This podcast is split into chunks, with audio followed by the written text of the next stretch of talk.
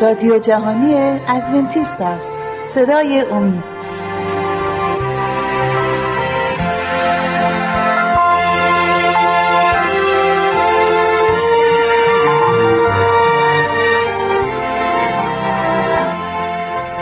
با سلام به بینندگان و شنوندگان عزیز. این هست برنامه شبکه امید مربوط به باورهای بنیادی کلیسای ادونتیستای روز هفتم. این برنامه در مورد مباشرت و یا نمایندگی می باشد باور از 28 باورهای بنیادی کلیسا. خداوند در خلقت انسان به انسان این خدمت رو واگذار کرد تا نماینده کره زمین باشه و از کره زمین مواظبت بکنه و رسیدگی بهش بکنه. خداوند این کار رو به خصوص رو انتقال داد به آدم و هوا. و قرار بود که کار همه ماها باشه. و خداوند در کلیسای خودش نمایندگی های بسیار زیادی به آدمای جور جور از نظر اونهایی که اعضای کلیسا هستن داده به علاوه نمایندگانی که کلیسا رو هدایت می‌کنن مثل شبانها، واعظها و هر کی که در کلیسا فعالیت می‌کنه برای خدا. و می‌خوام از آیه براتون بخونم از پیدایش یک. آیه پیدایش یک. باب یک آیه های 26 و 27 و 28 پیدایش یک 26 تا 28 آنگاه خدا گفت انسان را به صورت خود و شبیه خودمان بسازیم و او بر ماهیان دریا و بر پرندگان آسمان و بر چارپایان و بر همه زمین و همه خزندگانی که بر زمین میخزند فرمان براند. این قسمتی از اون نمایندگی می باشد پس خدا انسان را به صورت خود آفرید او را به صورت خدا آفرید ایشان را مرد و زن آفرید. خدا ایشان را برکت داد و خدا به ایشان فرمود باور و کثیر شوید و زمین را پر سازید و بر آن تسلط یابید بر ماهیان دریا و بر پرندگان آسمان و بر هر جانداری که بر زمین حرکت می کند فرمان برانید. همه این همون نمایندگی هستش که خداوند به انسان واگذار کرد تا بر روی زمین فرمان براند. این کاری بود که خدا به آدم و هوا داد. بعد از گناه خداوند کار به خصوصی باز از نو به آدم و هوا داد چون که فرماندگی زمین رو از دست دادن در اون لحظه که شیطان بر روی اونها استیلاح کرد و, و پیروز شد آدم و هوا این فرماندگیشون رو از دست دادن و این انتقال شد به شیطان متاسفانه. تا زمانی که مسیح اومد و بر روی صلیب مرد و این فرماندگی رو از شیطان گرفت. خوشبختانه که الان دست عیسی مسیح آدم دوم آدم و هوا آدم اول 6000 سال پیش خلق شد و مسیح آدم دومی باشد و رئیس ما. این حالا کلیسای خداوند با نمایندگی های جدید نو کار خودش رو ادامه میده. آیه بعدی هم که براتون می‌خونم از اول تواریخ می باشد اول تواریخ 29 14 باب 29 آیه 14 نوشته.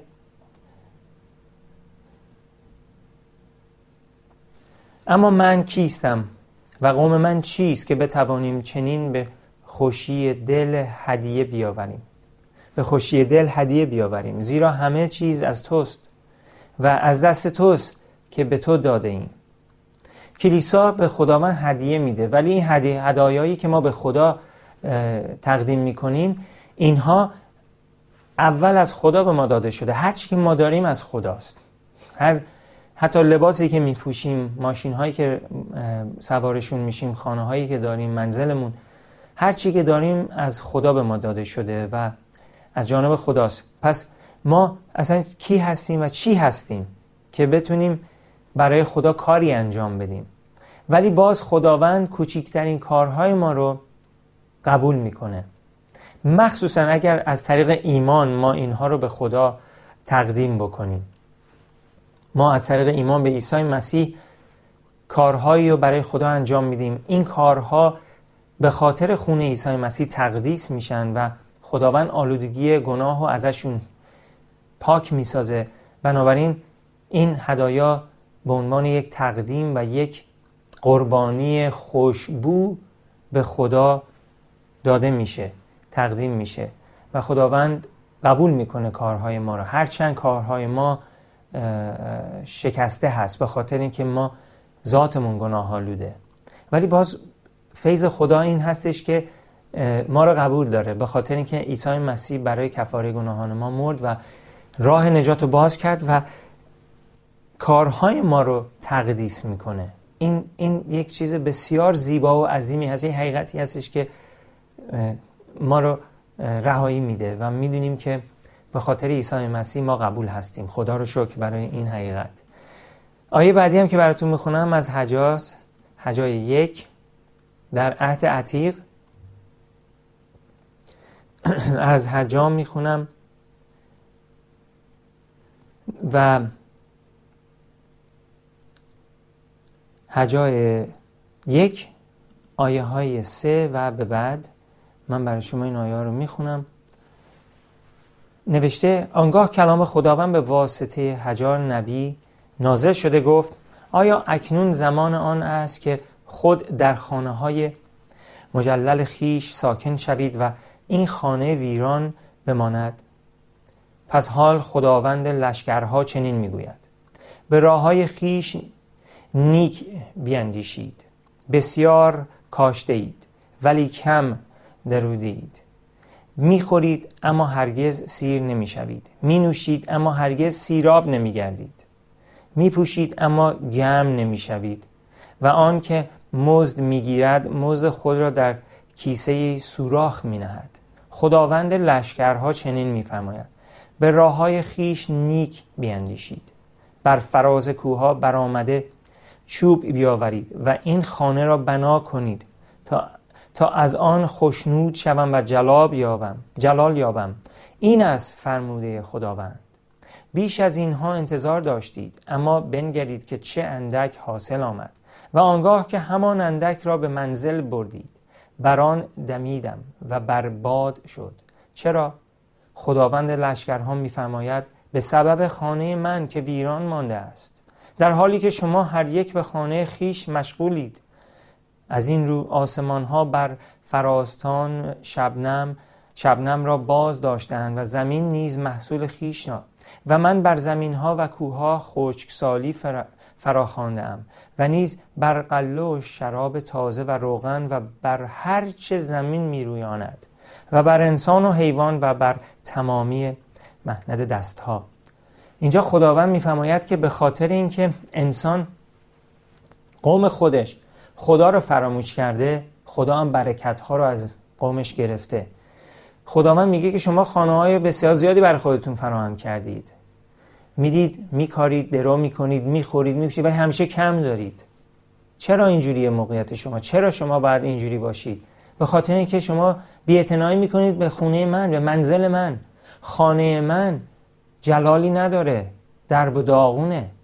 مثل این میمونه که ما بریم کلیسایی رو بنا کنیم. من برم یک کلیسا بنا کنم. یک کلیسای مثلا 200 متر ولی برم خونه خودم بکنم 400 متر. مثل این میمونه که ما کلیسای خداوند بیایم فقط برای خودمون بسنجیم و همه کارا رو انجام بدیم. ولی برای خدا هیچ کاری نکنیم. این نمایندگی که خداوند به کلیساش داده یک تهیه ترهیه که کمک کنه که خودخواهی رو از انسان بگیره. انسان طبیعتا با خودخواهی به دنیا آمده و بزرگ شده. بنابراین خداوند این نمایندگی و این کارها رو به کلیساش داده که خودخواهی رو از کلیسا محو کنه بیرون کنه خارج کنه تا کلیسای خداوند یک کلیسای واقعی و پرجلال باشه. ما بایستی قلب هامون باید بتبه برای خدا. برای خانه خدا برای جلال خدا. و هر کاری که می‌کنیم ما باید برای خدا انجام بدیم نه برای خودمون. ما باید خدمت کنیم. این هست واقعیتی که خداوند به کلیساش داده. ما می‌خوایم از کتاب ملاکی بخونیم. ملاکی سه 8 تا 12 رو براتون می‌خونم. ملاکی 3 8 تا 12 میفرماید؟ آیا انسان از خدا میدزدد؟ اما شما از من میدزدید. می‌گویید در چه چیز از تو دزدیده ایم؟ در ده یک ها و هدایا.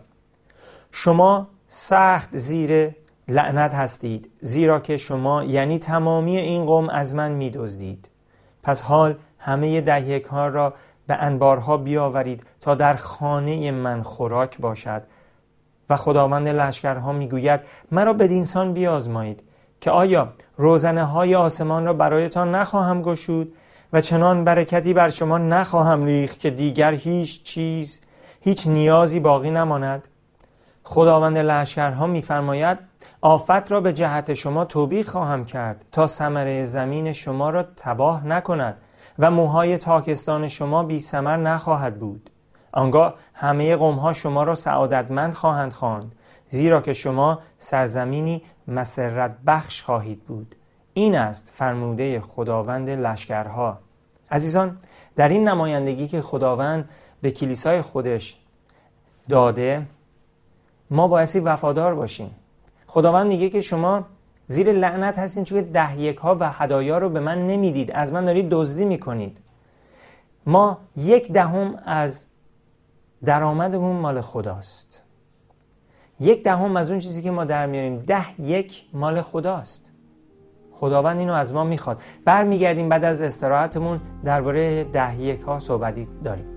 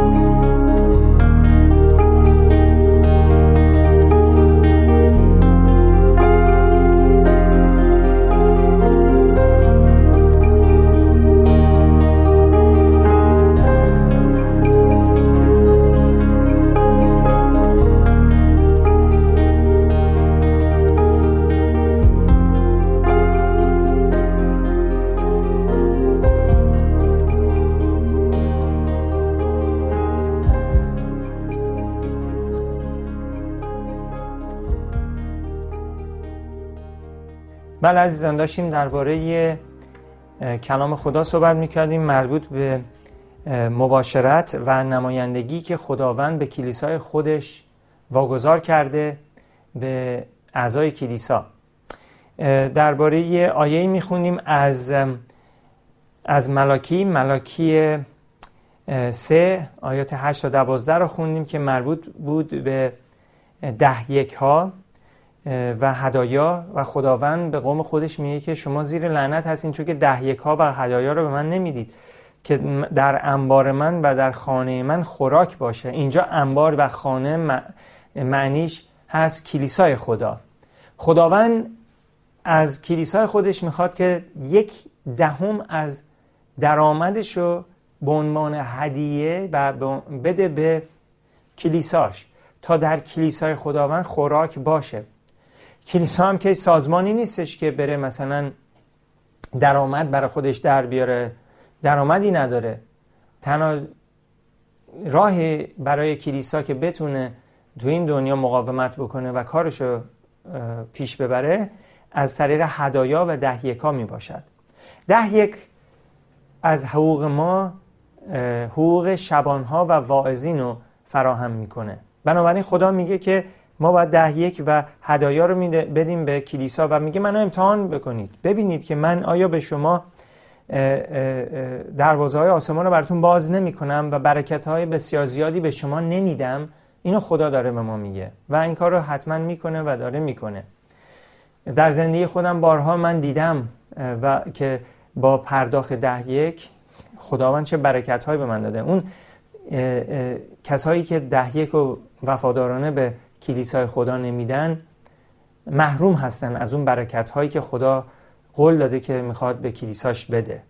پس ما در نمایندگی کلیسا و در اینکه ما داریم کمک می‌کنیم وفادار هستیم در همه نوع زمینه ها بایستی خدماتی رو به انجام برسونیم که کلیسای خدا کارش رو بتونه راحت پیش ببره برای نجات جهانیان. آیه بعدی هم که براتون می‌خونم از متای 23 23 می باشد متای 23 باب 23 آیه 23 متای 23 23 نوشته و ای بر شما ای علمای دین و فرسیان ریاکار شما از نعنا و شوید و زیر ده یک می دهید اما احکام مهم مهمتر شریعت را که همانا عدالت و رحمت و امانت است نادیده می‌گیرید. اینها را میبایست به جای آورید می آورید و آنها را نیز فراموش نمی کردید اینجا مسیح منظورش این نیستش که ده یک نباید بدیم. داره میگه که ریاکار نباشید. شما میایید مثلا من میرم کلیسا روز شنبه. ده یکمون میدم. هدایا میدم.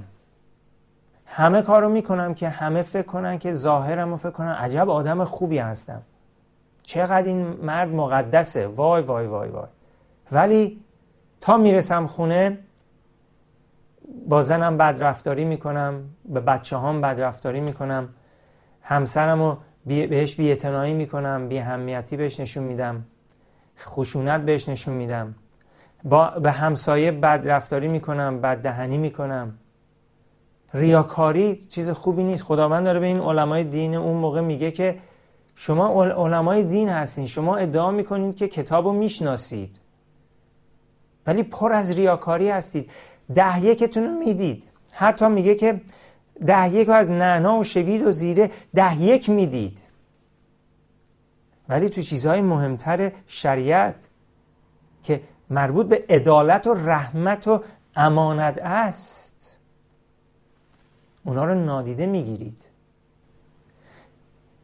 پس این نمایندگی که خدا به ما داده واقعا کامله کمپلیته. ما بایستی این نمایندگی رو کاملا به عهده خودمون بگیریم و توانایی به ما خدا میده که بتونیم وفادارم باشیم. آیه بعدی هم براتون می‌خونم از رومیان 15 می باشد رومیان 15 عهد جدید. رومیان 15 آیات 26 و 27 آیات 26 و 27 اینجا میفرماید پولس رسول عیسی مسیح صحبت می‌کنه میگه زیرا کلیساهای مقدونیه و آخاییه را پسند آمد که برای تنگ دستان مقدسین اورشلیم کمک مالی بفرستند. آنها خود به انجام این کار رغبت داشتند و در واقع مدیون آنها نیز بودند. زیرا اگر غیر یهودیان در برکات روحانی یهودیان شریک شدند آنها نیز به نوبه خود این دین را به یهودیان دارند که با دارایی مادی خود ایشان را خدمت می کنند پس اینجا باز دوباره درباره این صحبت می‌کنه که ما کمک بکنیم به اونهایی که تنگ دست هستند. و به نوبت اونها هم به کسای دیگه کمک بکنن. این هم برمیگرده به همون نمایندگی که خداوند به کلیسای خودش واگذار کرده. ما در وفاداریمون به کمک کردن در کمک کردن به آنهایی که از ما کمتر دارند داریم روح عیسی مسیح رو نشان میدیم و به نوبت خودشون اونهایی که کمکی بهشون شده موقعی که می‌تونن می‌تونن به کسایی که از خودشون کم دارن کمک کنن. این سلسله مراتب همه برمیگرده مربوط میشه به همون نمایندگی و همون کاری که خداوند از اول از شروع این جهان به کلیسای خودش واگذار کرد.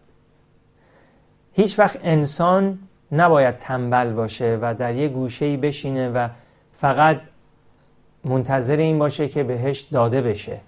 همه ما بایستی به نوبت خودمون مشغول باشیم و کار کنیم. کتاب مقدس میگه که ای تنبلان به مورچه ها بنگرید.